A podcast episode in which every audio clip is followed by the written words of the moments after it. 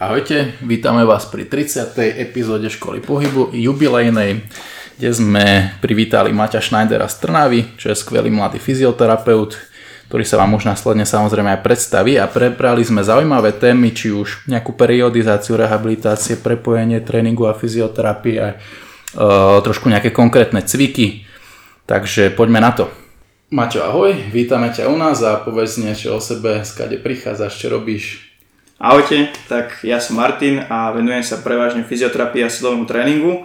V minulosti som sa teda venoval veľa športom a to ma aj tak postupne dovedlo k tomuto smeru, ale to ešte asi bude ďalšia otázka. No presne tak. Tak momentálne sa dostaneme k tej otázke, že prečo si si vybral práve fyzioterapiu? O, povedal by som, že nebol tam žiadny taký aha moment, keď som si povedal, že chcem byť fyzioterapeut, ale bol tak nejaký pozvolný nástup tým, že som mal teda viacero zranení v dôsledku toho, že do všetkého som sa vždycky pustil po hlave, tak som pochodil rôznych fyzioterapeutov a od malička ma teda bavilo strašne ľudské telo. S tým, že som ma inklinoval k tomu športu, tak to bola taká nejaká jediná východisková situácia, že ten odbor mi prirastol k srdcu kvázi už na strednej, už tedy som sa začal učiť nejaké veci z tej fyzioterapie a tak postupne to dozrelo k tomu, že najprv som si spravil trénerský kurz a potom vlastne následovala tá fyzioterapia a bol také spontánne taký priebeh. Je, že tak kontinuálne. Ale to, čo hovoríš v podstate, asi, asi mi hovorí druhá väčšina, teda keď to tak nazveme, že terapeutov, že sa k tomu dostali cez nejakú vlastnú skúsenosť, že mali nejaké vlastné zranenie, alebo v rodine mal niekto nejaké problémy, že tam bola väčšinou takáto nejaká vnútorná motivácia. Hej, hej, to je také zaujímavé, no. Aj Palo, pozdravujeme, takisto. Vieš, že Palo to mal, čo sme s ním mali podcasty, tiež mal problémy s lakťami, s chrbtom, niečo a preto sa tomu začal venovať. Hej. Už to také milé. A aj ma k tomu občas vedli také chyby tých fyzioterapeutov, ktorých som bol, že som si povedal, že chcel by som to robiť lepšie. Mhm. Napríklad mal som skúsenosť, kde som bol jedného fyzioterapeuta a ten sa snažil ako keby riešiť nejaký môj dlhodobejší problém takou intenzívnou masážou, že som skončil 3 dní s teplotou a s modrinami. A povedal som si, že, že chcel by som to robiť, ale chcel by som to robiť lepšie. Čo ma vlastne vedlo už k tomu rozhodnutiu ešte tak intenzívnejšie, že zaujímať sa o to a ponoriť sa viac do tej fyzioterapie. Že jednak aj tá vec, že o, od začiatku som dúfal, že v tej fyzioterapii je viacej, než som len videl alebo zažil. Že už často aj schopnejší fyzioterapeuti, ktorých som v tom čase ešte navštívil. Takže to ma mm. tak nutilo chlobať do toho viacej. Super, tak to je také väčšie spoznávanie. No a ešte ja ti dám jednu otázku, čo sme sa aj bavili už viackrát No, obidva sme zhodnotili nejakým spôsobom, že je problém v nejakej periodizácii rehabilitácie. Že sa to tu moc nerieši, alebo zanedbáva, alebo úplne prehliada. Tak možno povedz nejaký svoj názor na to. Hej. Myslím si, že to je najmä teda u ľudí, ktorí s tým procesom neprešli sami. Myslím, že každý, kto sa v minulosti venoval akémukoľvek športu, a rozhodol sa aj s tým smerom tej fyzioterapie, tak si uvedomuje, že to nejaké zvyšovanie tej záťaže a zvyšovanie tých nárokov na toho klienta, aby vlastne nestagnoval, je veľmi, veľmi dôležité. A hlavne keď som chodil po rôznych teda pracoviskách, najčastejšie sme boli asi teda v Národnom rehabilitačnom centre v Kovačovej alebo aj inde, tak je pravda, že tam bolo skutočne veľa dobrých fyzioterapeutov, ale občas som mal teda možnosť aj niekde inde vidieť, že napríklad došiel klient a 8 týždňov vlastne prakticky fungoval v nejakom rovnakom režime. Mm-hmm. A toto považujem za dosť takú, takú staleness, čo sa týka aj tom tréningom, aj v tom fyziopláne, že si veľa ľudí neuvedomuje, alebo tých, tých odborníkov, že to ľudské telo skutočne je, si vyžaduje nejaký ten zvýšený nárok, aby sa mohol zase na to adaptovať o niečo viacej. A preto si myslím, že aj rovnako dôležité ako ten tréningový plán je nastaviť tú periodizáciu v tom, v tom rehabilitačnom pláne. Čiže nie len spraviť nejaký úvodný, úvodný plán, ktorého sa budem držať čo aj 8 týždňov bez nejakého progresu, ale možno si dať také aj krátkodobé méty, že kam sa chceme dostať, čo sa týka napríklad chôdze, čo sa týka nejakej svalovej sily, nejakých pohybových stereotypov, hybnosti a podobne. Takže myslím si, že žiadny ako človek v tom rehabilitačnom procese by nemal mať tie nároky po celý čas rovnaké, čo sa týka toho jeho problému. Určite. Tak potom príde tá stagnácia, presne ak si povedal, že dostaneme sa ku nejakej mete, čo môže byť, že ja neviem, už ma neboli stať, príklad, ale tá chôdza stále boli, lebo proste sme sa dostali len k tomu progresu, dajme tomu v tom stojí a nevieme už ísť do tej nejakej lokomócie, chôdze, nie? kedy už to zase má iné nároky a musíme to progresovať ten plán. Ale to je častý problém, tiež sa s tým stretávam, že prídu nejakí klienti, ktorí dostanú nejaké cvičenia, aj presne. Dajme tomu často na spodnú časť chrbta a robia to stále, neustále a možno sa čudujú, že neviem, prejdú na nejaké aktivity, áno, že, že už sa im zlepšili symptómy a prejdú k aktivitám, ktoré robili predtým, ja neviem, obrábanie záhradky alebo nosenie nejakých vecí, že robia manuálne a zrazu sa to vráti. Skok do hlbokej vody, no. Presne, presne, že, že síce na tie aktivity, že, že treba sedenie a ležanie, ležanie na gaučiu sa dali do pohody, ale jak už prišiel ten väčší stresor, tak zase sa vráti a to len kvôli tomu, že ten plán nebol dostatočne progresívny a tam je ten problém, no. Ale to si myslím, že občas aj súvisí ako keby, alebo takmer vždy aj s vedením toho fyzioterapeuta, že ako keby nevysvetliť človeku a tú dôležitosť nie len zbaviť sa bolesti, ale pokračovať aj naďalej a vybudovať si ešte nejakú rezervu. To znamená, že veľakrát našim cieľom je, že nám dojde klient alebo pacient a povie, že chcel by som sa zbaviť bolesti kolena alebo bolesti drieku alebo krčnej chrbtice a relatívne akože tá modulácia tej bolesti je celko rýchla, dá sa využiť rôzny rôzna metóda, ako je čo aj manuálna terapia, čo má efekt v podstate okamžitý, dá sa využiť silový tréning, ktorý má možno trošku dlhodobejší. Problém je, že väčšina ľudí sa uspokojí s tým, že ako náhle ich to prestane boleť, tak končia s rehabkou. Problém je, že veľakrát tam neostane žiadna rezerva a stačí zase nejaký väčší stresor alebo len dlhodobejšia aktivita a tá bolesť znovu nastúpi. Takže myslím si, že ako fyzioterapeuti by sme mali budovať aj tak ako používa napríklad Adam Mikins tú robustnosť, mm-hmm. alebo teda nechať si ešte väčšiu rezervu pre tých klientov, že skutočne by mali trénovať o niečo navyše, ak potrebujú sa len zbaviť tej bolesti. Presne tak, presne tak. A to je zase o tej edukácii tých klientov a pacientov, alebo jak ich nazývame, naozaj, že, že bolesť by nemala byť jediná motivácia. Hej, hej, hej, určite. Zase dneska budem dávať shoutouty na naše staré podcasty, toto sme rozoberali aj s Ivetou Figurovou, možno pozdravovať, ale to nevypočuje. možno áno. Možno áno, tak presne s týmto sme sa bavili, že, že ona vnímala tiež ako obrovský problém a to, to je žena s, ja neviem, 25 ročnou praxou, naozaj mm-hmm. skvelá, že bolesť je jediná motivácia a jak zmizne bolesť, zmizne motivácia rehabilitovať a pokračovať teda v nejakom tom pláne a to je obrovský problém a potom sú tam tie flare-ups, ako hovoríš a ľudia sa čudujú, prečo sa to vracia. Jasne. Je to taký začarovaný kolotoč. Z tohto vašeho dialogu som si ja zobral dve, dve také dôležité body pre našich poslucháčov a myslím si, že prvý je naozaj dôležitosť edukácie uh, klienta do, mm. do ďalšieho života, či už z hľadiska trénera, alebo fyzioterapeuta, alebo fyziotrénera, ako tam nazvať, ak ťa neuráža toto pomenovanie, pretože je také zneužívané na všelijaké veci v dnešnej dobe. Fyziotréningy sú teraz v móde. A nikdy a... nevieš, čo máš si pod tým myslieť. No? Ale keď ide o tú podstatu, tak je to proste správne. Takže edukácia a druhá vec je, je proste tá adaptabilita, tá, tá plastickosť toho ľudského tela, ktorú, ktorá si myslím, že je nedostatočne vnímaná vo verejnosti, mm-hmm. kedy ja často sa stretávam s tým, že sa musím že musím nejaký edukovať svojich klientov v tom, že aby, aby chápali tú podstatu toho, že ich telo nikdy nie je v žiadnom, ako by som to povedal, stálom režime, nikdy nie je proste statický stav Jasne. Vždy tá, tá, tá konštantná adaptácia. Uh, niekde som čítal, bolo to, teraz skomolím tú vetu, ale bolo to niečo na spôsob, že je kliatba adaptácia alebo čo, tak sa to nejak, tak bola nejak tá veta, nie som si teraz istý. A sa mi ľúbi tá myšlienka toho, pretože je to presne to, čo nás robí ľuďmi, je to, že sa konštantne adaptujeme na prostredie. Jasne. A či už sa nehýbeme, alebo či už sa hýbeme veľa, tak je to tak. A to si treba uvedomiť aj v tom uh, fyziosvete. Určite. Každopádne, Spomínal si už viackrát, alebo ste spomínali nejakú tú kombináciu toho silového tréningu a fyzioterapie. Asi sa samozrejme zhodneme na tom, že je to správne e, nejakým spôsobom prepáť tieto svety. Ako by si to ty nejakým spôsobom opísal túto potrebu a všetko okolo toho svojimi slovami? No, v prvom rade si asi myslím, že ešte mnoho fyzioterapeutov si neuvedomuje, že vlastne vôbec využívajú silový tréning, a to môžem napríklad veľakrát vidieť, že keď fyzioterapeut používa rôzne elastické bandy, alebo ja neviem, napríklad tie kruhové otvory na, na stláčanie kolien sebe a podobne, že už vlastne vykonáva ako keby silový tréning.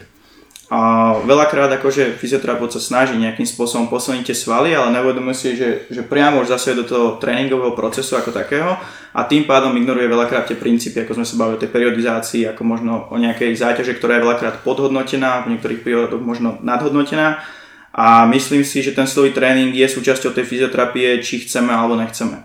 To znamená, že aj na nácvik veľa nových pohybových stereotypov musíme proste mať určitú svalovú silu na vykonanie a v tom prípade už využívame, využívame ten silový tréning ako taký. Takže myslím si, že jeho dôležitosť tej fyzioterapii je úplne, že skoro pri každej aktívnej metóde, ktorú teda fyzioterapeut využíva. A osobne teda pracujem skorej ešte trošku navyše ako len s bandmi, hoci ich teda často využívam v tých prvých štádiách, ale snažím sa tých ľudí viesť k tomu, že ten loading na tie kloby už len z, z ich vlastnou váhou je proste oveľa vyšší, ako keď natieva nejakú gumičku. Preto sa snažím teda prechádzať od tých cvičení či s vlastnou váhou, alebo potom neskôr ich ľudia s činkami alebo kladkami a podobne Takže v tomto spojení vidím, že pre veľa ľudí je oveľa prínosnejšie, ako si vôbec uvedomujú, pretože mať mm, tú robustnosť a tú svalovú silu, tak v tom živote skoro nikdy ani na škodu. A ak sa teda nejedná o nejakého silového športovca, ktorý má niektoré časti až, až extrémne silné a sú viacej dominantné ako iné svalové partie, ktoré by sa mali primárne zapájať pre, pre ten daný pohyb, ktorý s ním trénujeme. Takže myslím, že ten silový tréning o, určite áno, ale tak, ak sa teda hovorí, že rozdiel medzi liekom a jedom je dávkovanie, alebo teda, že koľko a ako, tak pri tej fyzioterapii je teda ešte aj inde, že, že komu. Takže myslím, že silový tréning je dobre teda zvážiť, že hlavne u koho používame, ale pre väčšinu ľudí budú z toho benefitovať. No aj keď to využijeme pre tú nejakú špecifickú aktivitu, ku ktorej sa chce vrátiť. Napríklad môže sa dať o vytrvalostného bežca, ktorý má teda tých repetitívnych pohybov v tom svojom tréningu strašne, strašne veľa, nabeha veľké objemy ale keď nejakým spôsobom neguje ten silový tréning, tak sa môžu proste objaviť rôzne bolesti a vtedy podľa mňa nastupuje práve aj tá dôležitosť tej inej aktivity, ktorú práve nemá, aby tam mal nejakú kompenzáciu. Naopak zase u nejakého silového športovca možno ten silový tréning môže byť o niečo miernejší a práve musí byť dôležité manažovať ten jeho silový objem. Hej? Takže asi tak by som to nejako popísal. Určite, je to vždy taká alchymia, magia, že? Že sa s ním tak pekne hrať. Je taký recept, no. Presne taká kuchaška. Ja, páči sa mi z trénerského hľadiska. Na konci, ako si spomenul, presne to, ten, ten nazvime to, že kontrast, ktorý športovci naozaj potrebujú pre zdravie. Takisto ako bežný človek, môže ti pri spáni, ktorú boli chrbát a možno by sa aj hodilo zdvihnúť nejaký ten kettlebellček. Ja nehovorím, že áno, ale možno áno. Sú prípady väčšie. A možno, a možno nejaký pánko, ktorý dvíha 400 kg na deadlift by sa mali sproste iba prejsť. Hej, a hej. čo tým chcem iba povedať je, že som rád, že to vravíš, lebo sa to málo vraví a hlavne myslím si, že v tom športovom svete, ak to tak nazvem, u tých bujakov, ktorí zdvíhajú veľké váhy, sa toto veľmi málo rieši a malo by sa viac. Bolo by menej zranení, boli by väčší výkon. Hej, a to už podľa súvisí aj s tou efektivitou pohybu, že, že nie vždycky paradoxne silový tréning musí viesť nejakým tým dobrým výsledkom, že je podľa mňa určitý level, kde sa oplatí ako keby a ten menší trade-off, že na nejaký dočasný úkor sily venovať možno trošku tým, tým pohybom, ako si ty spomenul, napríklad chôdza alebo nejaká vedomá relaxácia a iné veci u tých, tých silových športovcov. Vieš, že, vieš, akým smerom sa my uberáme s Tomášom? trošku vieš, ako ja, ja riešim veci cez tie rôzne e, západné modely, to nazvem teraz. A čo som si odtiaľ zobral za posledné roky je, keďže sú tam veľa aj trénerov, ktorí trénujú powerlifterov, ako napríklad Benny Haynes, vieš, že ich, jeho klienti majú proste brutálne výsledky. Čo si z toho zobral veľa je, že ty, keď nepíkuješ toho powerliftera, tak robíš hlavne veci vo frontálnej rovine, keď to takto budeme rovinovať Čiže robíš s ním viac uh, veci v iných rovinách, robíš s ním viac unilaterálne veci a tak ďalej. A paradoxne, ľudia častokrát spozorovávajú ešte väčšie výkony potom pri peakingu, pretože mimo toho peakingu sa snažíš udržať generálnu výkonnosť a zdravie v prvom rade a potom ho pokazíš len keď treba, tak to poviem. Hej. A potom to zase rýchlejšie vieš vyťahnuť. Čiže nechcem teraz do nejakých extra konceptov, iba som chcel tak vyjadriť, že, že pokiaľ nepotrebuješ špecificky dávať brutálny výkon, tak práve takáto, takéto zameranie sa na zdravie nemusí nutne vyzerať iba ako, že necvičím, Jasné. ale robím veci, že dobre, tak nemám 200 kg na dreb, ale mám 80 kg na splitový dreb, ale tak stále robím bomby. Ono najmä, čo si spomenul s tým unilaterálnym tréningom, tak tam veľakrát si myslím, že aj ten náraz sily z dlhodobého hľadiska môže spočívať práve v tom zlepšení tej stability. Čiže ďalšia vec, že akým štýlom môžeme ten silový tréning orientovať, pretože tá stabilita pri tých základných cvikoch je proste gro tam preto ak človek cvičí na nestabilných plošinách, tak ten jeho nejaký transfer do tých rovných plošín a tých základných silových cvikov nebude moc efektívny, lebo si myslím, že to je málo špecifické, ale ak napríklad máme stabilnú plošinu, ale nejaké unilaterálne zaťaženie možno s nejakým vyhodením, tak to bude viacej špecifické a v tom dlhodobom meritku vieme znižiť ten loading a nebude to až tak na okor tej sily, ale naopak mm-hmm. mu to môže mm-hmm. ešte pomôcť. Takže. Hej. A Takže zároveň... strašne variant ten silový tréning, kde sa dá využiť. A ešte tu vieš aj špecifikovať na jeho nejaké rôzne danosti, než tým získať nejaké lepšie rozsahy a tak ďalej. Ultimátne dôležitý taký takeaway z tohto pre, pre ľudí je, že najúspešnejší športovci sú častokrát alebo zväčša tí, ktorí sa najmenej často zrania, čiže pokiaľ toto je ten ultimátny fokus, tak potom takým spôsobom dosiahneme najväčšie výsledky.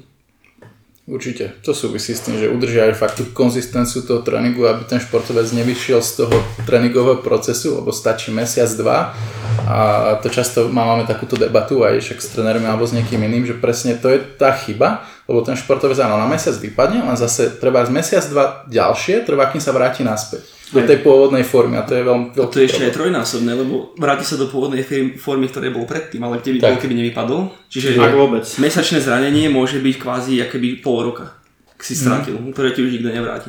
Hej. Tak ono, keď to totálne také keby zlajčtím a zjednoduším, dám takú analogiu, to je jak, keď ja neviem, sa pozrieme na auto, tak proste není dobré hneď e, stále vytačať motor na plné otačky, Presne. ale sem tam je to dobré prebehnúť na, te, na tej diálnici, vieš, to preblafnúť, ale zase je dobré jazdiť aj normálne. Že každý extrém je extrém, no. Mm-hmm. Treba to nejako udržiavať určite. Mm-hmm. Dobre, prejdeme možno trošku ďalej, spätne nejakým spôsobom k tej fyzioterapii, alebo kľudne aj k tréningu že či máš nejaké obľúbené koncepty alebo modely, s ktorými pracuješ, niečo možno čo, čo často používaš? Povedal by som, že nemám a niekedy zvážujem, či je to chvála Bohu alebo bohužiaľ. Lebo vidím výhodu akože veľa fyzioterapeutov v tom, že keď sa držia nejakého konceptu, tak ako keby vždycky vedia, čo majú s každým klientom robiť. Čo môže byť na jednej strane výhoda, lebo vedia pracovať ako keby so širokým spektrom. Nevýhoda je podľa mňa ako keby taká tá univerzalita pre všetkých. Takže osobne Najviac asi inklinujem v určitých veciach, ako je teda trupová stabilizácia a podobne s konceptom ako je napríklad DNS, mm-hmm. ale myslím si, že skorej pracujem na základe ako tých anatomických daností a tej individuality toho klienta a podľa mňa ako pre mňa je najdôležitý vždy ten kontext, hej, že čím, s čím ten klient príde, lebo napríklad ako vieme úplne klišie, že inak budeme pracovať s tým istým úrazom, ak to bolo v dôsledku nejakého akutného stresu, takže poviem príklad, bol som po chorobe, mal som ťažký tréning, bol som teda detrenovaný a nastalo nejaké zranenie, takže vyriešenie toho problému môže trvať týždeň, dva a už sa mi nikdy nevráti. A naopak nejaký chronický zberaný stres, hoci to bude ten istý úraz, tak budem riešiť odlišne, pretože k tomu niečo smerovalo už relatívne dlho. A tieto veci sú pre mňa akože dôležitejšie väčšinou ako nejaký koncept, preto akože sa snažím Kubo to spomínal v predošlých podcastoch, že mať nejaký svoj toolbox a odtiaľ teda vyberať nástroj, ktorý potrebuješ. Takže nejako karčovi to sa nedržím v podstate žiadnej metodiky, ale využívam skorej to, čo vidím, že pre toho klienta bude hlavne dlhodobo udržateľné, aby mal teda nejakú náväznosť k tomu svojmu plánu, aby ho to z časti aj bavilo, aj keď sa to teda vždycky bohužiaľ nedá, ale aby tam mal aspoň nejakú motiváciu prečo to robiť a hlavne aby som zvolil tú najlepšiu cestu, že ako to bude môcť robiť čo najdlhšie, aby to smerovalo k naplneniu jeho cieľov. Takže koncept priamo nemám, ale stále ako keby hľadám nejaký, ktorý by mi poskytol čo najviac možností, ako pracovať s tým klientom. Mm-hmm. Hej, ale to si pekne povedal, lebo podľa mňa my dvaja tiež tak nejako fungujeme, že nemáme niečo, čo používame primárne alebo nejako úplne čisto, a to je zároveň podľa mňa dobré, lebo tu na Slovensku, teda možno to tak, ja poviem, možno to tak len ja vidím, neviem, tak tu u nás podľa mňa strašne funguje ten tribalizmus tej fyzioterapii extrémne. Že vyberiem si nejakú metódu, dám si takto klapky na oči a venujem sa len tomu. A ja hovorím, že ono to môže mať dobré výsledky, len často je to veľmi úzko zamerané, že ja neviem, robím len s platničkármi, robím len, ja neviem, s neurologickými pacientami a v tom som dobrý, ale jakmile proste sa pozriem už o 2 mm inde, tak je to problém. Hej. Vieš, že už nemáš ten prehľad a nevieš čo robiť. Tam, tam je aj také zaujímavé to, že teda nebudeme menovať konkrétne metódy, ale ako keby zástupcia tých rôznych už nemôžu spoločne chodiť aj na konferencie, lebo sa ich teda nepohodli a vznikali tam rôzne konflikty, kvôli tomu, že jedni tvrdili druhú vec, ďalší zase nie a bol taký väčší názor. A čo podľa veľa ľudí ignoruje, že ak si zoberieme, ja neviem, človeka, ktorý cvičí SN systém, ktorý cvičí ACT, ktorý cvičí DNS alebo akokoľvek inú metódu, tak s Tomášom sme sa o tom vlastne bavili, že skoro vždy najdôležitejšia je tá konzistencia. Takže aj s tými rozdielnymi metodami vidím klientov, ktorí dosiahajú takmer totožné výsledky. Takže podľa mňa je to skoro vždycky o tom, že či vhodne zvolí ten prístup práve ten terapeut, ale že aký zvolí a akého sa bude držať, to už je veľmi indivindy a nerad by som teda sa nejak orientoval len jedným smerom, aby som nebol taký closed-minded a mhm. pozeral iba s klapkami na očiach. Že mm-hmm. určite, určite. Myslím si, že v tomto je to dosť o tom, že za prvé marketabilita je mm. proste väčšia, keď, keď ty povieš, že si fyzioterapeut, tak sa to ťažšie predáva, než som fyzioterapeut, ktorý robí s týmto konceptom a mám takéto výsledky a túto to má stránku a túto používam tieto produkty a tak ďalej. No hlavne máš na to zavesený diplom na stene, keď no. si iba všeobecne nejaký. Hej no. Takže to je jedna vec. Ďalšia vec si myslím, že pre tých daných e, odborníkov, čím nechcem nikoho uraziť, len si myslím, že to je ľahšie, keď sa samozrejme venuješ len jednej veci do extrému. Za prvé to vyzerá zase zaujímavo, keď si majster niečoho. Je to ľahšie, než e, riešiť 3000 vecí naraz a vybrať si z toho to, čo sa ti najviac hodí. Ale za ďalšie si myslím, že čo si málo ľudí uvedomuje, že fitness priemysel, wellness priemysel celkovo, čiže posilňovanie, fyzio a všetky tieto veci, to je strašne mladé. Fakt, že je. mladé.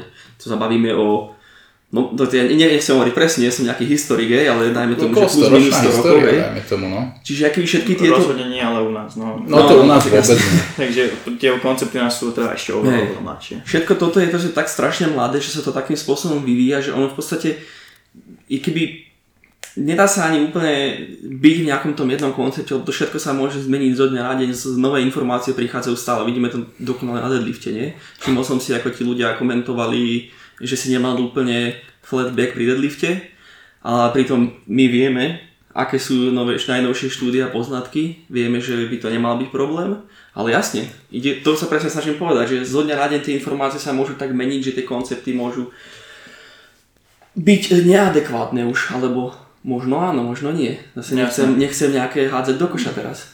Pointa je, že všetky vychádzajú z nejakých vecí, ktoré fungujú a ultimátne, keď sa na to pozeráš takýmto podľa mňa uh, takto úprimne k samému sebe a tomu športu a tomu nešportu, tej profesii, tak vidíš, že všetky, všetky majú niečo, čo sa zhoduje niekde v strede a vtedy si utváraš podľa toho ten svoj model. Ja by som možno takú zaujímavú myšlienku doplnil. Pamätám si, keď som bol po štátniciach, tak uh, teda pán doktor Gurín, uh, náš ročníkový vedúci teda vyšiel a povedal mi, teda bavili sme sa ešte o jednej konferencii a tak, a taká jedna pekná veta, čo mi doteraz ako keby rezonuje ešte stále živo v mysli, tak je, že mi povedal, uh, že viete, že aj keď vám niečo vysvetľujem na hodine, tak vychádzam z toho, čo sa ako teraz ako nejakým spôsobom pravdivé a aktuálne. Ale že vy si vždycky necháte otvorené tie zadné vrátka, že každý sa môže miliť až to, čo poviem teraz, nemusí platiť za rok alebo za 5 rokov a preto nie je dobré sa krčovi držať jednej veci, ale stále akoby spochybňovať tie tvoje názory. A preto aj tie koncepty mi až tak veľmi neprirastú k srdcu. Že berem to ako, že môže sa to teraz tak javiť, že to naozaj funguje, možno sa ukáže, že áno, možno nie, ale určite by som to nebral, jak ty si už nevyjadroval sa v absolútach tých minulých podcastoch a podobne. Takže a ešte, ešte si spomenul to s tým deadliftom, tam by som možno trošku zabludil s tým rounded back. A tak tam teda vieme, že hlavne teda sa jedná kvázi o nejaké možno zvýšené riziko úrazu, ktoré zatiaľ teda není ukázané, ale hlavne keď sa bavíme o tej o chrbtici, teda tým, že tá hrudná chrbtica je fixovaná rebrami, teda stavce k hrudnej kosti, tak tam nejaké to riziko zranenia je prakticky minimálne alebo tam nejak nehrozí, ale v poslednej dobe ako keby rastie, najviac to všívam u fyzioterapeutov teda z Anglicka alebo teda ešte z iných krajín, že ako keby propagujú ten štýl, že nevadí ako keby mať moc ohnutý chrbát a podobne. A toto sme sa bavili s Tomášom, že ako keby v poslednej dobe začínam pochybovať, že pri niektorých príspevkoch, ktoré sú až také moc vyhročené, že či vlastne fyzioterapia a trénerstvo má zmysel, lebo sa hovorí o tom, že valgozita kolena není zlá, gulatý chrbát není zlý, toto není zlá. A potom sa pýtam, že čo ako fyzioterapeut mám riešiť že ako keby je tam stále taký, taký, takáto hranica, že, že ako keby bolo čierne a biele, že áno, je to v pohode, alebo nie, není to v pohode, ako keby nebol ten kontext, že medzi tým. Hovorí sa o tom, že neutrálny chrbát je už teraz teda nejaký rozsah, že to nejaký range, že, že, že to neutrálna chrbtica není neutrálna o, počas celého vykonania toho cviku, ale že tam teda nastáva k nejakému pohybu. A podľa mňa je strašne dôležité si uvedomiť, teda aj s akým klientom pracujem, a hlavne sa pozrieť, lebo veľakrát tá teória nás ťahá do toho, že, že výskum ukázal, výskum neukázal.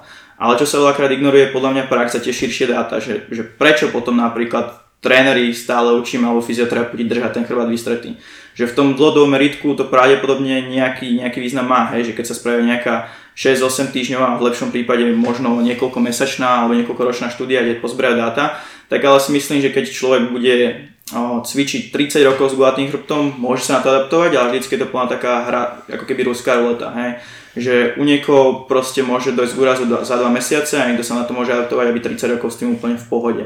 A A toto podľa mňa je taká otázka nás, fyzioterapeutov a trénerov, že ako keby uvedomiť ten trade-off, že čo vždycky riskujeme, čo tým môžeme spôsobiť a uvedomiť si, že keď sa napríklad o nejaké zvýšenie športového výkonu, že naopak ten chrbát napríklad tej hrudnej časti chce mať gulatý, aby som vedel napríklad aj koncentricky zapojiť tie extenzory tej hrudnej chrbtice a pomoci tomu liftu. Takže preto je podľa mňa najčastejšie prehliadaný v praxi, čo vidím teda u fyzioterapeutov alebo trénerov ten kontext, že s kým pracujú, ako pracujú a, a nebyť úplne taký, že, že nie je to v pohode, môžeš cvičiť s gulatým chrbtom, kolonách je to v pohode, zvykneš si, ale zase ani nejsť takému tomu úplne perfekcionizmu, že musíš byť rovný ako priamka. Takže mm-hmm. toto je plán dôležité, že veľa ľudí by si mal tak zvážiť ten kontext, mm-hmm. s kým pracuje a ako pracuje. Určite áno, mala by tam byť nejaká tá hranica, jak hovoríš, ale hlavne vždy je to presne o tej individualite, lebo je proste rozdiel, keď dajme tomu príde ti na tréning 60 kg dievča a 120 kg chlap. Tak samozrejme sa budeš správať pri tom človeku aj k tej technike, ako všetkomu inak, lebo vie, že to telo zvládne trošku inú záťaž, trošku iný stresor, je na niečo iné zvyknuté, to je presne o tom. Jo, jo. A hlavne, aj keď si spomínate štúdie, k tomu sa možno ešte rýchlo vrátim, tak oni, to, to si ľudia moc neuvedomujú, že je to často strašne úzko zamerané. Že sa pozerá možno, ja neviem, na jeden nejaký segment, na jednu nejakú premennú a nepozerá sa na tie ostatné, vieš. A zároveň, ja neviem, z jakého váhou bola tá štúdia robená, vieš, alebo po jakú dobu, presne ako hovoríš, pokiaľ je to týždeň, dva, tri, tak OK, akutne sa nemuselo stať nič, ale keby prejdeme do toho, že by tá štúdia trvala 10 rokov, dobre, možno fakt prídu nejaké degeneratívne zmeny, niečo, čo sa podľa mňa stať určite môže. Teda podľa z toho, jak, jak naozaj to telo funguje, tak logicky mi príde, že mali by. Mm-hmm. Čo je možno fajn, pokiaľ naozaj, dajme tomu, sa tomu športu chcem venovať, ale fajn to nemusí byť, ak proste sa chcem len normálne hýbať. Jedna ešte možno súka, ako Kubo hovoril o, o tej, že ten odbor je relatívne mladý, tak ten evidence pool je stále malý, takže nemáme toho yeah, výskumu dostatočne a to je práve tá vec, že vidie jedna štúdia a nemôžeme ju brať proste ešte za nejakú hodnotnú, mm. nemá takú váhu, ako keď tých štúdí vidie 5 a 5 krát potvrdia za tých istých alebo mierne odlišných podmienok ten istý výsledok. Takže moc by som sa nechytal nejakého výskumu ako takého, pokiaľ nemá nejaký, nejaký mm. väčší pool, z čo môžu vyberať tie dáta. Hey. Ďalšia, ďalšia vec, ktorá si myslím, že je dobre k tomuto spomenúť, je aj interpretácia tých štúdí. Pretože ča, niekedy, niekedy, konkrétny príklad bol teraz, e, vyšla nejaká štúdia, neviem, či ju robili v Prahe alebo nie, asi nie som si istý, hej, až tak som to nejak neriešil, kde riešili aktiváciu gluteus maximus mm-hmm. pri rôznych cvičeniach. A ja sa to, toto rád používam odtedy ako príklad e, podľa mňa nevhodnej interpretácie e, štúdie. Možno sa nebudeš súhlasiť, hej? a to uvidíme. Každopádne tam zišlo z toho, že najlepší cvik na riť je široký drep. S čím ja samozrejme nesúhlasím, ako som vyjadril vo veľa príspevkoch, či už v forme alebo v textovej forme. A ja si myslím, ja som si interpretoval tú štúdiu tak, že síce tá aktivácia bola najväčšia, ale tá aktivácia toho svalu bola najväčšia pre ten konštantný izometrický tonus, neviem, či sa teraz som sa zamotal v svojich slovách, ako to rád robím. Proste je tam konštantná izometrická práca toho svalu a preto, keďže to bolo merané jak sa to volá? EMGčkom. EMGčkom presne, tak namerali najväčšiu aktivitu. Druhý cvik boli step-ups predné a s tým úplne 100% súhlasím, pretože jednoducho ten range toho, range of motion toho gluteus maximus je tam brutálny, loading je tam brutálny a tak ďalej. Myslím si, že keď sa k tomuto postaví človek a bude iba vychádzať z toho, že OK, cvik číslo 1 je tento, to je najlepší cvik na riť, môže prísť niečomu, čo ja si myslím, že je úplná blbosť. Ak nesúhlasíš s môjim názorom na široký drep, tak povedz. O, Aj... tejto konkrétnej akože, oblasti nemám nejaký význam, nevidel som to, ani som to nečítal, ale s tým EMGčkom a s týmito vecami by som sa radšej rád dostal, keď sa dostanem k tomu benchu. Lebo tam podľa mňa je viacej pointov, ktoré momentálne nevieme lepšie potvrdiť alebo vyvrátiť. Okay. Lebo EMG je len jeden ukazateľ, ale kvázi momentálne nemáme lepší spôsob, ako keď sa jedná o svalovú aktivitu, tak je to samozrejme výpovedné, ale keď sa jedná napríklad o hypertrofiu alebo ostné vec, tak je to len jeden point z toho celého, kde ešte nemáme celú tú skladačku hotovú. Poďme rovno k benchu teda, kľudne. Keď si tak e, to spomenul, prečo nie, môžeme sa potom vrátiť ostatným otázkam, veď uh, len aby som teda predostrel našim divákom, ja som sa dostatočne, myslím si, že vyjadroval ku bench pressu, či už na škole pohybu alebo na mojom osobnom profile. Dokonca aj na podcaste, vlastne, že? Hej, hej, tam Kedy... si to rozoberal asi 20 minút. kedy som e, vyjadroval môj e, relatívne kontroverzný názor o tom, že bench press, a pritom podotýkam pre našich poslucháčov, ktorí mi radi hovoria, že mám malé prsia na TikToku a podobne. Ja mám bench press veľmi rád a veľmi rád cvičím a myslím si, že mám relatívne v pohode výkony na bench pressy, aj napriek tomu, že ho nesvičím celý život ako bývalý workouter. Tak mám rád bench press, ale myslím si, že bench press nie je najlepší cvik na hypertrofiu a ani na silu v podstate presného svalstva, ak sa nebavíme o nejakej absolútnej zdvíhanej váhe a mali sme možno nejaké nezhody v tomto názore, tu s Maťom, takže No, môžeš sa k tomu vyjadriť. Áno, prezentoval si ako lepšie cviky napríklad tlaky s jednoručkami alebo tlaky na kladkách a podobne. Áno. A k tomu sa vyjadrím asi na konci, ale tak na ten úvod, keď sme začali s tým EMGčkom, tak by som teda ešte iba zopakoval, že EMG není priamy ukazateľ hypertrofie. Hej, je to ukazateľ nejakej tej svalovej aktivity, ale myslím si, že momentálne teda nemáme nič lepšie, takže sa zatiaľ držíme toho. Ale tých faktorov je teda rozhodne viacej. A myslím si, že hlavne bude závisieť od toho kontextu, že o, ani si netrúfam tvrdiť, že existuje lepší alebo horší cvik. Pretože keď si zoberieme napríklad celý tréningový plán, tak o, ten bench nám teda, keďže vieme, že tie tri základné akoby, faktory tej svalovej hypertrofie sú muscle damage, teda svalové poškodenie, metabolický stres a muscle tension, teda svalové napätie, tak o, vieme, že teda sú tam ešte aj iné veci, od čo to bude odvíjať, ako je rozsah pohybu a podobne a, ktoré sa zúčastňujú na jednom z týchto prvkov a je pravda, že napríklad s jednoručkami alebo nákladkách vieme ako keby lepšie zapojiť ten sval z toho anatomického hľadiska, že vieme proste zvoliť lepšiu trajektóriu, ktorá vyhovuje viacej, vieme si uspôsobiť úchop a to súvisí vždycky s tým väčším rozsahom pohybu a práve možno v lepších výsledkoch v tom EMG. Čo si však myslím, že napríklad ten bench press tak nám umožňuje mať oveľa väčšiu stabilitu počas vykonania toho cviku, a tým pádom vieme lepšie využiť loading. Napríklad z praktického hľadiska a nevidel som veľa ľudí, ktorí by sa vedeli tak drasticky hýbať napríklad na tlakoch s jednoručkami ako na benchi. Jednak, že teda vo väčšine posielky jednoručky určite váhy už idú po 2 kg na ruku, čo je teda zase náročnejšie. A kdežto na benchi vieme využiť nejaký microloading, je tam väčšia stabilita, takže aj tá váha narastá rýchlejšie. A myslím si, že práve ten muscle tension, že, že teda základným faktorom, prečo ten bench kvázi je teda dobrý, nejdem hovoriť, že úplne najlepší ale ďalší point je taký dôležitý, že tá stavba tréningového plánu. Neviem si úprimne predstaviť, kebyže mám, dajme tomu, cvičiť hrudník dvakrát týždenne, že by som tam mal napríklad kladky a tlaky s jednoručkami, alebo tie cviky, ktoré teda uh, disponujú väčšou, väčšou uh, instabilitou, alebo teda akože, kde mám väčší range of motion, väčší rozsah pohybu, uh, voľnú trajektóriu, tak ako by som na nich progresoval tak ako na benchi. Takže myslím si, že dajme tomu, keď môžem si zostaviť plán, že jeden deň v týždni by som mal bench press veľkou činkou, potom by nasledovali tomu tlaky s jednoručkami a potom napríklad nejaké kladky, ak by som chcel mať od tréningu väčší obenčovanie troch cvikov a v ten druhý tréning by mohol byť napríklad prvé tlaky s jednoručkami, potom napríklad nejaký stroj a zase kladky, to je jedno. Alebo nejaký pack deck, ako si spomínal napríklad ty.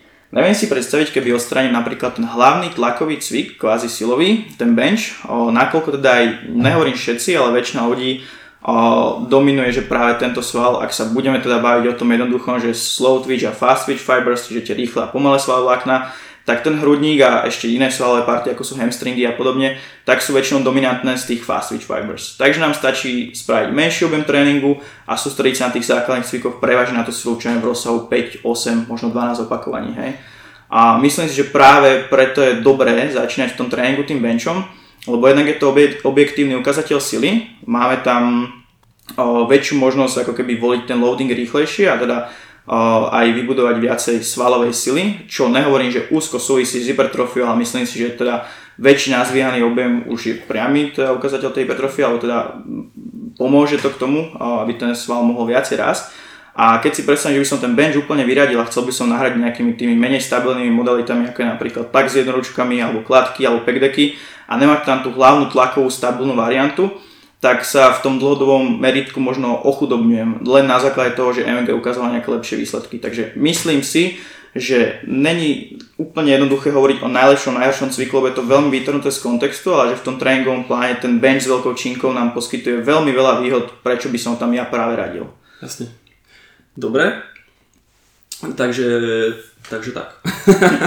A máme, máme ešte pár pointov, ale keď chceš akože kľudne, kľudne doplň. Kľudne daj, kľudne daj, jasne. O, takisto ešte, čo sa týka možno o, rizika úrazu. O, vieme teda, že keď ideme na nejakých kladkách, tak nedá sa tak voliť až veľká váha kvôli teda tomu, že rámený klub je teda klub s najväčšou hybnosťou v ľudskom tele a v tých krajných alebo terminálnych rozsahách pohybu s ťažšou váhou je veľmi ťažko kontrolovať, aby ste už neodnášali šlachy, klubné púzdra alebo iné proste ten ligamentozný aparát toho klubu, kdežto myslím si, že na benči tým, že si viem nastaviť pozíciu lopatiek, pozíciu hrudného koša, to možno trošku premostím do toho, čo ste sa bavili o mostíku, tak viem ten cvik vykonať bezpečnejšie aj s tým väčším loadingom, čo v tom dlhodobom hľadisku bude mať zase nejaký benefit, takže možno aj to riziko úrazu.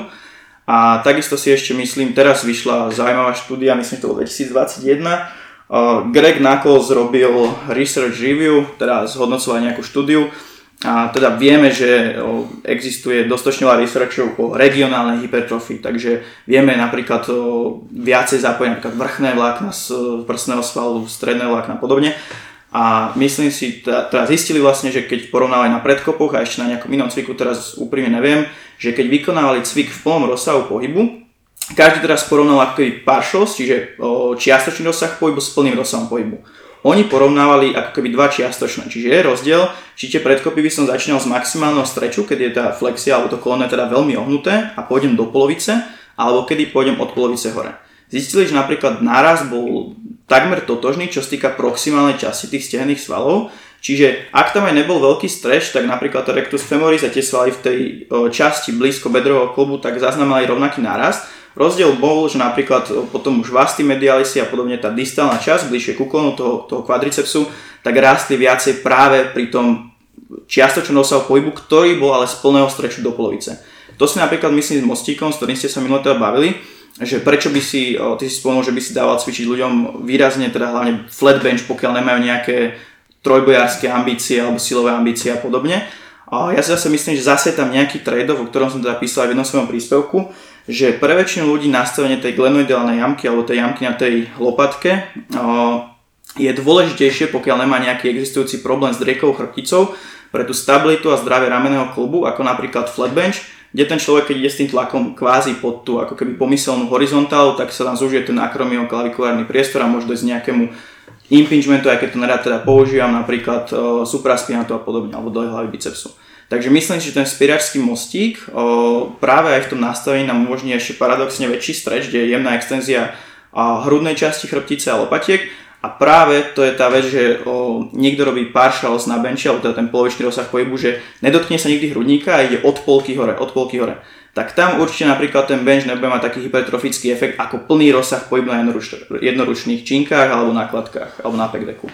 Ale myslím si, že keď ide ten bench o, s mostíkom, čo mu umožní ešte trošku väčší streč a ide kvázi od toho taču, od hrudníka do nejakej polky, tak sa práve že ukazuje, že ako keby bavilo sa kedysi o constant tension, že konštantné napätie využívali kulturisti, kedy išli stále ako keby o, v napätí nemali plný rozsah pohybu, takže momentálne už ukazujú nejaké štúdie, že je minimálne rovnako dobrý ako plný rozsah pohybu, potenciálne možno ešte lepší. Hej, takže je tam plná viacej tých vecí okolo toho benchu, že netrúfol by som si tvrdiť na základe EMG alebo na základe anatomických dáností svalov v celom tom kontexte, že niektorý cvik je výrazne lepší alebo výrazne horší, lebo z tej, z tej stavby toho tréningového plánu podľa mňa ten pack deck a tie jednoručky a tie kladky budú mať nezastupiteľné miesto, ale povedal by som, že v niektorom to nie ako druhý alebo tretí cvik a nie možno ako primárny hlavný silový cvik, na ktorom chcem progresovať. Takže to sú moje pointy k tomu benchu. Dobre, no. A, tak povedal si toho, povedal si toho mnoho, tak e, aby som sa iba k tomu nejakým spôsobom možno vyjadril z nejakých úhlov, to máš ty ma kľudne doplňať, kedykoľvek budeš mm. cítiť, že sa strácam, ako sa rád strácam. Čiže najskôr by som sa vyjadril k, tomu, k tým mojim vyjadreniam o tom, že čo je lepšie, menšie, menej, menej lepšie a tak ďalej. Čisto si myslím, že je veľmi dôležité povedať pre poslucháčov, že to je dosť akože spôsob písania, aby bol zaujímavý na sociálnych sieťach samozrejme, hej. Čiže ja splne súhlasím s tým, že sa nedá proste, čo aj veľakrát vyjadrujeme, či už na podcastoch alebo inde, určovať, čo je lepší a horší cvik, pretože vždy to je priamo, priamo závislé od cieľu eh, Jasne. človeka, je to priamo závislé od prostredia, v ktorom sa nachádza, od trénovanosti a tak ďalej. Čiže áno, píšem lepší, horší, hovorím lepší, horší, pretože na to kliknú ľudia a je to zaujímavejšie. A, ale to lepšie, horšie sa bavíme vždy v takých malých percentách, že v nejakom veľ, veľkom meritku to nie je, až, a nie, je až, a nie je to ani až taký podstatný prvok. Ale uh, keby som teda prešiel iným bodom, hovoril si napríklad o stabilite benchpressu, uh, s čím 100% súhlasím a preto ja benchpress osobne vnímam ako regresiu tlakových cvikov. Presne tak ako vnímam, dám príklad, uh, napríklad predný drep vnímam ťaž, ťažší ako zadný drep aj napriek tomu, že môže byť ľahší z hľadiska loadingu, vnímam ho ťažší technicky, preto to vnímam ako progresiu. S tým, že samozrejme to je zase u niekoho tak, u niekoho inak, ale to je teraz nepodstatné. Čiže ja vnímam, že dobre, keď mám niekoho, kto by chcel e, ísť robiť e, ťažké tlakové cviky, bench press je regresia, ale to, že je regresia, neznamená nutne, že, že to nie je niečo, by som robil sám. Napríklad stále volím v niektorých cvikoch radšej cviky, ktoré sú mega ľahké na prevedenie. Dám príklad, nebudem robiť e, jednonožné rumúnske mŕtve ťahy, aj napriek tomu, že by som mohol. Radšej si dám druhú nohu na zem, pretože viem, že to proste lepšie vykonám. Tým sa ale vyjadrím k tomu tak, že hovoríš to preto, že tam máš stabilitu, máš tam proste nejaký constraint z lavičky, je to skvelé, je to ľahké, môžeš to loadovať objektívne a tak by som sa vždy vrátil k tomu pack decku, ktorý podľa mňa robí to isté a ja tam vnímam osobne ten eh, objektívny loading, ktorý môžeš eh, stále merať. Vzhľadom na to aj, že ak mi ide čisto o prsia, tak ako som vyjadril v tom poslednom podcaste, tak predsa len, ja neviem, či som to vyjadril v tom poslednom podcaste, to je jedno, tak, uh, tak bench press, respektíve tlak, horizontálny tlak je predsa len kombinácia dvoch pohybov, a čož je uh, lakťová extenzia a adukcia uh, ramennej kosti. Zatiaľ čo pek je čisto len adukcia. Ako teda, čo by si na toto povedal? Na toto, keď ja, ja ti poviem, že ak je to teda ľahšie, je to stabilnejšie, aby som toho človeka stále poslal na pek prečo teda ty si myslíš, že to, že pek nemôže figurovať ako hlavný objektívny merateľ progresu? Jo, jo, jo. Uh, myslím si, uh, tým, že teda aj z výskum vychádza, že compound movements, alebo teda tie základné a komplexné pohybové cvičenia, tak uh, paradoxne majú ako keby väčšie zapojenie motorických jednotiek ako izolované cvičenia. Hej? Takže myslím si, že jedna vec je vychádzať z tých anatomických daností toho svalu, od akým austup úplne, aký má primárny pohyb a podobne. Ale druhá vec je, že ten komplexný pohyb uh, má väčšie zapojenie práve možno aj kvôli využitiu viacerých klubov, kvôli využitiu väčšej váhy a podobne. Takže si myslím, že možno aj s menším loadingom, ale možno aj s využitím nejakej pliometrie, čo vieme samozrejme pri, pri alebo pri iných cvičeniach, tak je ten efekt v podstate porovnateľný si myslím, hej, lebo akože je pravda, že MG štúdie ukazovali v prospech iných variácií teda, ale myslím, že ten tlakový cvik primárne, keď sa pozrieme na tú, na tú prax, že úprimne videl som veľa ľudí mákať s jednoručkami, veľa na bench pressov, väčšinou názročných chánov a podobne a tú postavu nemali až takú, ale keď si spomenú už napríklad bench press je regresia, tak je pravda, že je oveľa ľahšie niekoho naučiť proste klasický tlak, lebo už každý aspoň nejaký robil kliky a je to jednoduchšie ako kontrolovať nejaké kladky, ale teda PPD je tiež jednoduchý tak môže to byť super zážitok ako niekoho viesť k tým zložitejším pohybom ako s tými jednoručkami, kde to už musí kontrolovať. Ale na druhej strane, ako myslím si, že tie, že tie compound movements není sú must. Keď som není trojbojár, keď som kulturista a ozaj nechcem riskovať, že proste pri tom benchi už budem musieť používať 180 kg, lebo mám 120 kg živej hmoty a som fakt silný a nechcem riskovať nejaký, nejaký úraz pred súťažou, nejakou kulturistickou a podobne, tak tie izolačné cviky a podobne akože majú určite perfektné využitie aj práve ako prvý cvik alebo ako nejaký pre nejaké predonávanie toho svalu. Takže myslím, že má to miesto ale ten bench pre mňa bude vždycky, že úplne nevidel som nikoho, kto by setoval 120, 130, 140 na, na, na opáčka a kto by mal malý ten hrudník. Čiže jedna vec je tá teória, jedna vec je štúdia, druhá vec je plná tá prax. Že ten bench, aj ten základný cvik, aj ten drev a podobne, tak vždycky boli v tom tréningu tých ľudí, ktorí boli skutočne veľkí a stále to mnoho ľudí využíva, takže to je ako keby aj tá bro science, čo sme kedysi označovali kulturistov spred 40-50 rokov, možno ešte aj Golden Era, že proste mali hlúpe tréningy, že cvičili zvláštne. Prešlo 40-50 rokov a zistili sme, že o, že tak z dlhodobých dát 30 ročných sa zistilo, že skutočne tá frekvencia tréningov, odkedy išiel napríklad Dorian Yates a cvičil čo aj raz týždenia, ale išiel Blades Guts, hej, a že si predstav, že niekto drží zbraň pri jeho deťati a že pokiaľ na poslednom opakovaní tak vystrelí, tak sa ukázalo, že tie dáta veľmi ne, neukazujú v prospech nejakej vysokej tréningovej frekvencie a zistili sme, že ten bro split a tí sypači kedysi, o ktorých si teda hovorilo, že majú hlúpy tréning, tak vôbec nebol hlúpy. Len sme to nevedeli ešte tými štúdiami a nejakým tým výskumom vtedy dokázať. He? Takže myslím si, že podobne to je možno aj s týmito vecami, že jedna vec je nejaká úzko spojená štúdia s tým, že sledujeme jednu premenu, ako povedal Tomáš pred chvíľou, a jedna vec je tá prax, to, čo nám ukazuje. Čiže ja si myslím, že ten bench alebo tie hlavné tlakové cviky budú mať to miesto v tom komplexnom tréningu. Mhm. Nemusia v každom období, ale vo všeobecnosti myslím, že sú ťažko nahraditeľné. Práve kvôli tomu loadingu a kvôli tým veciam. Ale samozrejme veľa dobrých pointov súhlasím s tým, že si povedal, len by som to nedával tak jednoznačne osobne, ale, ale to sme sa báli, že z jakého dôvodu si to dával. Hej, hej, hej. Nie, určite, mne sa, mne sa ľúbi, že, že o tom vieme podiskutovať, pretože, pretože ultimátne, ultimátne aj tak ten, tento, svet, tento svet bude vždy zmeš, zmieškou, zmeškou, zmiešaním. S mesou. S mesou, áno. rôznych názorov, ale ultimátne najdôležitejšie je, že, že že vieme prísť nejakému záveru a ja budem síce ľudí trénovať inak než ty, ale ultimátne dôležité je, že vždy prídu k dobrému výsledku, aspoň tomu verím. Yeah. Budem veriť tomu. We can agree to disagree. hej. Ideme sa na to Ale nie, chápem, chápem. Jasne. A pritom, ale hej, ja, ja si myslím osobne, že najdôležitejšie je tak ultimátne, čo od teba klient chce, prečo len e, spraviť nejaký ten assessment prvý, nie len akože oddiagnostikovať človeka nejakým, nerad používam slovo diagnostikovať, ale assessment tu moc nefunguje na Slovensku, neviem, či to má nejaký lepší výraz proste zistiť nejaké relatívne hej, veci, no, tak je naozaj zistiť úplne do detailu presne, čo od teba ten človek chce a potom vieš, či máš robiť ten bench press s ním alebo nie. A keby ti došiel napríklad človek a povie, že o, dobre, máš teraz môj čas, máš moje peniaze, urob so mňa proste veľkého, svalnatého a chcem vyzerať dobre. Iba tak, výzor, iba estetika, hej? Hej. No. A že chcem byť proste silný, veľký, vyzerať dobre tak v tom prípade by si ten bench obchádzal, alebo by si ho tam zaradil, alebo ako by to Pravdepodobne by som nerobil bench press, popravde.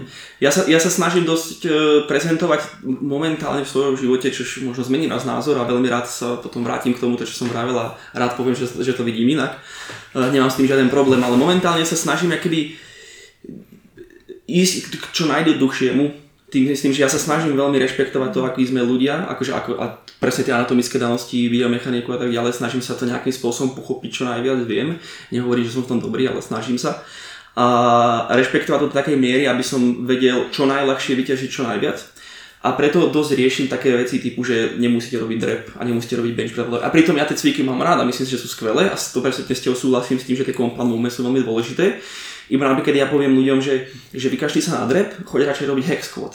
Pretože je to to isté, ale máš tam tú bože, to obmedzenie. Tú oporu to obmedzenie, v podstate, no. Máš tam jasnú dráhu pohybu, tým pádom to viac naloaduješ, tým pádom to je bezpečnejšie pre teba, tým pádom spravíš väčšiu prácu. To je moja logika, z ktorej vychádzam. Čiže no, keby prišiel človek teraz, ktorý mi prišiel, povedal, že OK, chcem byť chcem byť proste estetické zviera, chcem proste vyzerať ako úplný megaborec, tak ja by som volil takú selekciu cvikov, ktorá samozrejme, že by som bral aj v poťaž, čo obaví. Čiže keď ho bavil bench press, tak mu dám. Nebol by som taký, že nie, zomrieš, nebudem mu tom brániť. Ale keby som mal tú možnosť a viem, že, že, že proste mi 100% veria a zároveň ho ten proces baví, tak by som s ním bench press nerobil. Ale vždycky napríklad príde o dobe, keď meníš tréningový blog alebo nejaký mezocyklus, kde robíš nejakú variáciu cvikov tak tam by som napríklad čím nahradil nejaké tie cviky? Robil by som, selektoval by som cviky na prsia vyslovene z jednoručiek, kladiek a pekdeku. A myslím si, že by mi to úplne stačilo. Hej, že by si rotoval tri cvičenia? Hej, lebo, lebo tak ne, ne, ja to totiž nevím ako tri cvičenia, pretože tá, tá pestrosť je veľká, lebo máš fly s jednoručkami, na keď chceš keď totiž ja sa pozerám aj na hypertrofiu z hľadiska toho, čo sme viackrát riešili, že či posilňuješ ten sval v predlžení alebo skrátení. Jasne. Že automaticky ten tréning je, je zrazu pestrejší, keď proste dáš niekomu, dám príklad, dáš niekomu flies, aby si, aby si to v tom natiahnutí teda čo najviac posilnil ten trestný sval a zápäť ti na tom dáš proste ten taký tento, čo to je? Čo, ten Dobre, a myslíš si, že, že no. bench je o toľko strata času? Že získaš, to, že získaš toľko navyše tými tvojimi variantami? Nemyslím si, že to je strata času, určite nie. To by som... Uh, nie, určite nie. Myslím si, že to je úplne vecná alternatíva, myslím si, že to je dobre využiteľné a myslím si, že by to malo miesto v tom pláne. Len si myslím, že viem ten čas využiť efektívnejšie vzhľadom na rozloženie, ktoré ja momentálne používam. Čiže napríklad keby ťa trénujem, tak a mal by si prsia, teraz dajme tomu, že máme ten bro split, a máš teda prsia v pláne a robíme tam príklad, neviem koľko sérií, teraz dajme tomu, že robíme 10 sérií na prsia, hej. Tak ja by som sa naozaj snažil, aby som ti nalodoval tie prsia vo všetkých relevantných pozíciách. A viem, že ja by som použil napríklad pick deck ako prvý, pretože ten by som naloval vo všetkých, aj v natiahnutí, aj v skrátení, aj v strednej pozícii, aj všade. Čo by bolo pre mňa objektívne meritko a potom by som išiel napríklad flies a potom by som išiel ten taký tlak cez telo, neviem to nazvať teraz, mm, na kladkách. Ja, Hej, aby som, cross, no, proste, kedy ideš, kedy, nemôžem vám tu ukazovať, ako tu mácham rukou, tak iba si predstavte, že idete skladkovať idete cez telo, ale idete tlakový pohyb stále. Čiže maximalizujem, ja keby dám tam niečo, čo komplexne precvičiť celý, celé persia v celom svojom vlákne. Teraz momentálne hovorím iba o napríklad o stredných vlákach, nesnažím sa teraz riešiť, že horné, spodné a tak ďalej. Potom by som ti dal napríklad flies na, na, teda na, ten, na ten excentrický loading a potom by som ti dal na ten koncentrický loading. Neviem, či som to teraz správne opísal, ale proste skrátení, preťaženie tento cvik. A príde mi, že získam viac. A teraz môžeš napríklad, ty by si povedal napríklad, že namiesto toho deku tam dáš ten bench press? A bolo by to úplne na mieste. A nemal by som s tým žiaden problém. Takže asi tak by som povedal, že možno je to aj moja nejaká preferencia, možno je to Iba, iba, iba Každý mám... vychádzame zo svojich skúseností a z toho, že čo považujeme za to Presne, ja som, ja som práve že relatívne donedávna ešte bench press veľmi akože dával aj predpisoval aj mal rád, iba, iba akýby spôsobom, akým sa vzdelávam, akým smerom som sa ubral tým rôznym PRI smerom a cez tie kompresie a expanzie a cez tieto rôzne srandy, som začal viac sa pozerať na tie pohyby cez, práve cez to anatomického kontextu, biomechaniku a tak ďalej a snažil som sa začať riešiť viac, že ako ty čo najviac vyťažiť z každej sekundy toho človeka. A možno to je, je to, je to do istej miery zbytočne, lebo fakt keď sa tu bavíme o tom, že, že dám príklad, že zrobíš lepší cvik na prsia, ak by to bol lepší cvik na prsia a je to lepšie o 0,1%, tak je to v podstate jedno. Ale mňa to tak viac baví, ak to tomu človeku nevadí, tak ja cítim také, že, je, že robíme najlepšiu vec. Takže asi tak no. No. Neviem, neviem, či som sa vyjadril všetkému a ty povedz. Pôjde, akože... Ja hej, ja nemám čo dodať. No. Pôjde, akože podľa mňa ultimátne pravdu máte obaja, vieš, že presne ako hovoríte, ono, ono je to strašne náročné, lebo aj keď, keď teraz trošku odletím, tak uh, napríklad, vieš, sú, sú dobrí tréneri, ktorí majú nejaké kontroverzné tvrdenia, ale stále majú skvelé výsledky. Napríklad aj... Uh, to, to, som, to som, toho som teraz robil. Skôr ma napadol Michael Boyle, ktorý napríklad absolútne nerobí drepy.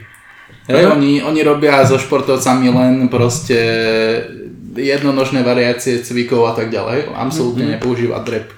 A bol za to strašne hejtovaný, ale výsledky majú skvelé a má proste menšiu mieru zranení, vieš. Čiže toto je presne o tom, že vždy je to, ja hovoril aj Maťo, nejaký trade-off, vždy je to o tom sa pozrieť na ten kontext a naozaj podľa mňa vždy to strašne súvisí s tou situáciou, o ktorej sa bavíme. Mňa by teda, normálne, akože teraz by to nepovieš, ale zaujímalo by ma, že prečo dostával tú kritiku od ľudí, lebo ako ja chápem, keď pracuje so športovcami. Tak lebo predtým nikto ni, nič také nepovedal. Absolútne, vieš, a to bolo dávne roky dozadu. Rozumiem. Akože keď bola tu ešte taká doba kamenná silového tréningu nejakého. Odvážny, odvážny. Takže to on dostával strašné bomby za to, no. Jasne. Zaujímavé. Ako uvidíme, uvidíme, kam prídeme za, za roky, lebo predsa jak som povedal, tento priemysel je mladý, takže nakoniec zistíme, že ja neviem, že leg press je najlepší na prsia. Keď ho tlačíš rukami. No, nikdy nevieš. Dobre, no prejdeme zase trošku, trošku ďalej. Uh, no ty sa dosť venuješ aj športovej fyzioterapii. Aký možno vnímaš rozdiel teda medzi nejakou to športovou fyzioterapiou a klasickou rehabilitáciou s bežnou populáciou? V disciplíne. Najviac teda v prístupe klientov hlavne, lebo mm, so, šport, so športovcami zvykne mať väč, lepšie výsledky ako s tou všeobecnou populáciou. Mm-hmm. A je to predovšetkým preto, že sú viacej motivovaní robiť tie veci, ktoré im dám, lebo smerujú úzko k naplneniu ich nejakých konkrétnych cieľov a súvisí mm-hmm. to priamo s ich športových výkonom a k návratu do toho športu alebo k tej optimalizácii toho výkonu. Takže mne sa osobne ako so športovcami vo všeobecnosti, samozrejme sú výnimky aj, aj medzi športovcami, ktorým sa menej chce a výnimky medzi zase tej všeobecnej populácii, ktorí ozaj vedia odmakať, tak sa mi pracuje zväčša lepšie, pretože tie výsledky vidíme rýchlejšie obaja a je tam akoby väčšie takéto zadozučenie z tej mojej práce, že má to význam. Mm. V tom prístupe mojom samotnom sa to líši hlavne o tom, že ten športovec väčšinou už pozná svoje hranice to človek nejaký teda, pokiaľ ku mne dojde v strednom veku, robil rekreačne iba nejaké športy, tak väčšinou nemá také znalosti o tom vlastnom tele, nevie, mm. koľko si môže dovoliť, koľko zvládne, neviem tak dobre opísať, ako ten pohyb vníma. Takže tí športovci väčšinou disponujú už ako keby väčšou takouto pohybovou gramotnosťou, keby to mám takto nazvať, a ľahšie sa myslím pracuje v tom, že ich ten pohyb skôr naučím alebo tým kompenzáciám aj sami lepšie rozumejú a ten tréning je o to presnejšie nastavený a ten proces prebieha rýchlejšie. Takže nie je to taký pokus omyl, ako to veľakrát býva s niekým, kto teda nejaké športové skúsenosti nemá, ale je to viacej už také cieľené, že obidvaja zväčša vieme presne, čomu sa ideme venovať.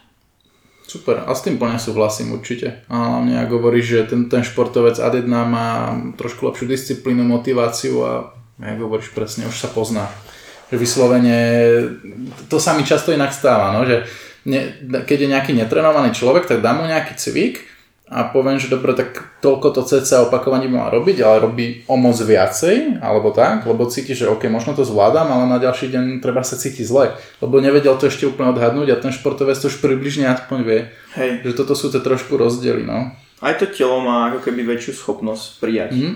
Že není to väčšinou pre tých športovcov nové, čo im už úplne mm. ukazujem a zvládnu viacej a tie výsledky potom nastupujú zväčša mm. skorej. Určite. Ale čo, čo možno ja trošku vnímam taký ešte rozdiel medzi takouto klasickou kvázi a športovou fyzioterapiou, že pri tej športovej nemáš čas. Proste, že tam všetko musí prebiehať instantne a možno aj ty ako fyzioš, teda ak ide najmä o nejakého aktívneho športovca, nie teda nejakého rekreačného, že musíš voliť aké by tie postupy a, a to, čo robíš, tak je kryštálovo dobre, aby ten športovec bol čo najskôr v tom, jo, v tom procese. Aby to úzko súvislo s tým naplnením toho jeho cieľa, alebo je väčšinou viacej špecifický. Presne, je, presne, no. Že naozaj tam, tam sú trošku už aj tie časové nejaké parametre, ktoré musíš splňať. Ešte keď je to nejaký bežný človek, ktorý sa kvázi nikde neponáhla, tak môžeš tam trošku viac voliť, čo by samozrejme ne, nevždy malo, nejaký pokus omyl, môže sa diať, nie? ale kdežto pri toho športovi to väčšinou dovoliť nemôžeš. No. Hej, hej, hej. Toto je tiež taký ten rozdiel. Mm. OK. Mm, no, poď. Čo si myslíš, že by sme ako jednotlivci alebo celok mohli zlepšiť, aby sme posunuli fyzioslužby, ale aj trenerské služby na vyššiu úroveň? Prvou vecou by som asi povedal komunikácia, ale mm. to je to akože otrepané, ale hlavne teda v tom, že často sa stretávam, mal som teraz, aby som dal trošku do praxe, nech to zaujímavejšie, tak mal som napríklad klientku, ktorá bola po operácii menisku a doktorka teda povedala, že už nikdy nebude tancovať, nikdy nebude skákať, mm. nemôže proste behať, nemôže robiť nič. A ona teda pol roka s tým nikde nebola, kvázi to koleno len šetrila a nakoniec sa mi teda ozvala, že ju to stále boli. A to, taký prvý moment bol, keď po nejakých 3-4 týždňoch sme začali riešiť zatiaľ len mierne nejaké výskutky na mieste z dvoch noh, potom sme postupne skúšali ako aj nejaké zoskoky a podobne, nejaké také dynamické začenie toho kolena. A to bolo také, že, že wow, a že ja už som myslel, že to nikdy nebudem robiť.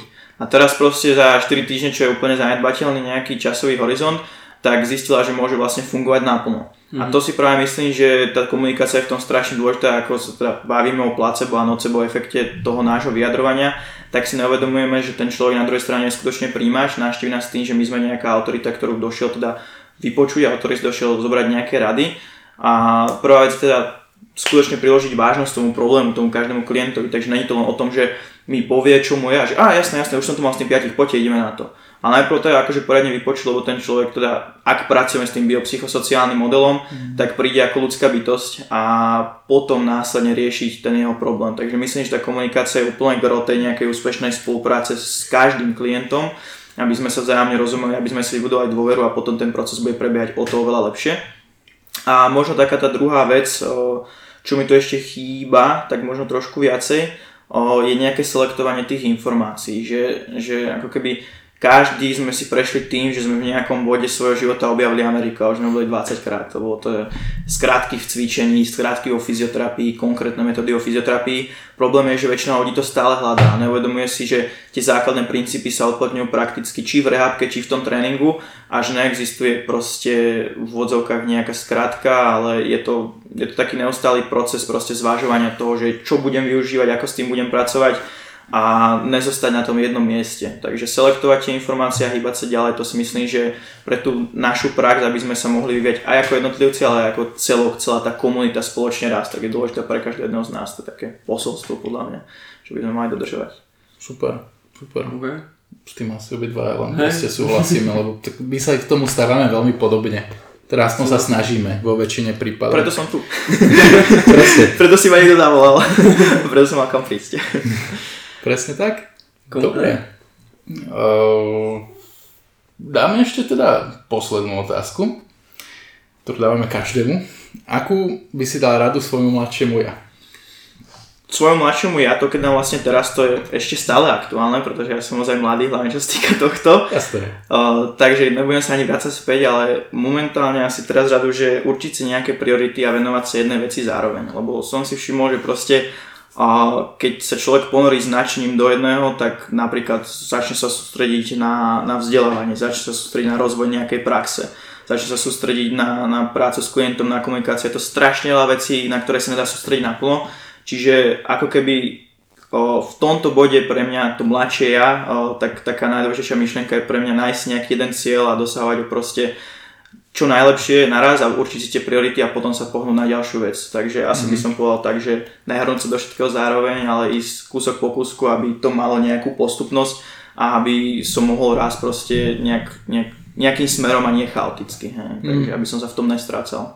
Asi to je pre mňa osobne najdôležitejšie. Mm, super. Ako to je veľmi zaujímavé, lebo ja napríklad tomto neviem nájsť taký balans, lebo či to robím tak alebo tak, tak nikdy to pre mňa není úplne optimálne, že skúšal som všeličo, že buď sa na niečo fakt, že extrémne zamerať s takými kladkami, tak potom sa do tej témy ponorím, ale jak milo proste prejdem na tú inú tému, tak tá predošlá téma, alebo teda hoci čo to bolo, sa začína tak zhmlievať. Hej, Vieš, že... máš pocit, že vždycky niečo prichádza. Presne, presne. Čiže ono je to vždy niečo za niečo. No, lebo keď sa venuješ všetkomu tak trošku, tak zase to ide pomaly, ale ono to ide, no len neviem, to, to, to, ja osobne v tomto som ešte ne, nenašiel asi nejaký svoj zlatý štandard, no. Takisto.